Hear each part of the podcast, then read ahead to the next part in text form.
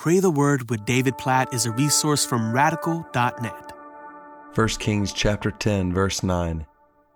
Blessed be the Lord your God, who has delighted in you and set you on the throne of Israel. Because the Lord loved Israel forever, he has made you king, that you may execute justice and righteousness. Now, this sounds like language coming from someone who knows God intimately. Blessed be God who's delighted in you, set you on the throne of Israel, because the Lord loves Israel. He has made you king, talking to Solomon, that you may execute justice and righteousness. But what's interesting about this verse is this language is coming from Queen Sheba, a pagan queen from a place that worships foreign gods, is coming to Solomon, seeing his wisdom seeing the way he is executing justice and righteousness. And what is she doing? She's giving glory to Yahweh, to God. Oh, don't miss the picture here.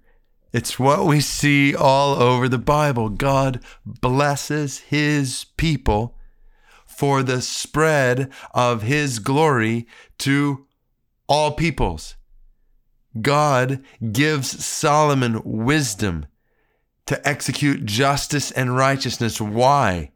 Yes, for Solomon's good. Yes, for the good of the people of Israel, but ultimately for the glory of God among the nations, so that a pagan queen would come and declare, Blessed be the Lord your God so that the nations might see the goodness and the greatness and the glory of God in his blessing on his people. Do you see it? God's blessing is never intended to center on us.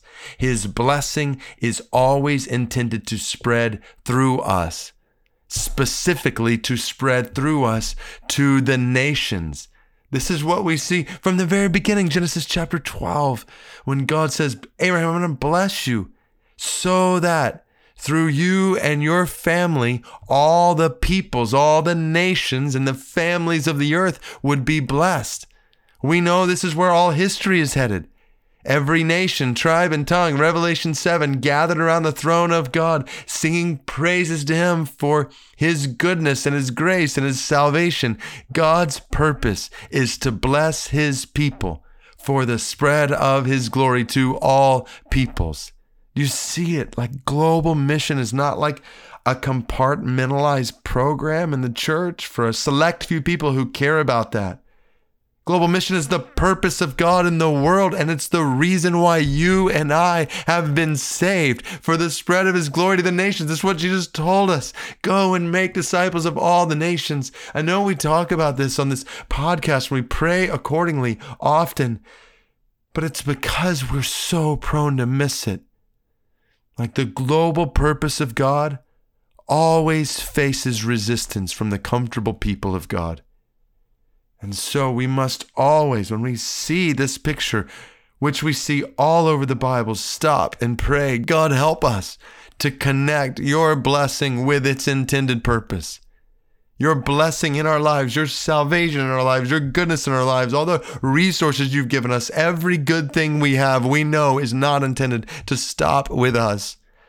That it's intended to spread through us, your blessing, to be made known among more and more people, among people who are far from you, right around us. God, we pray that you help us to be faithful in sharing the gospel today with somebody else, to point other people to Jesus this week in our lives and God to point people far from us, like Queen Sheba here. God, point people, men, women, and children, and leaders from other nations to see and to know you, to praise and exalt you. God, we pray today specifically for the Parachi people of Afghanistan.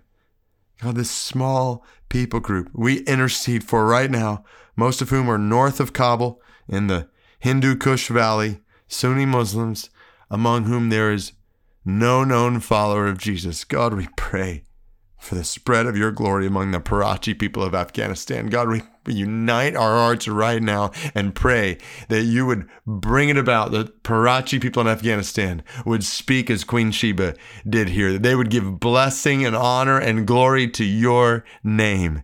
Jesus, that you would be exalted among the Parachi people of Afghanistan and God, among all the peoples of the world. We pray for this and we pray, God, that you would use our lives toward this end, use our families toward this end, use our churches toward this end, that more and more people in more and more nations, because of our praying, like we are right now, because of our giving of our resources, because of our going, sending, and our disciple making in our lives, our families, and our churches, that more and more people and more and more nations would say, Blessed be the Lord God.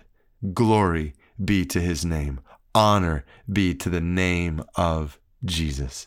In his name we pray these things. Amen.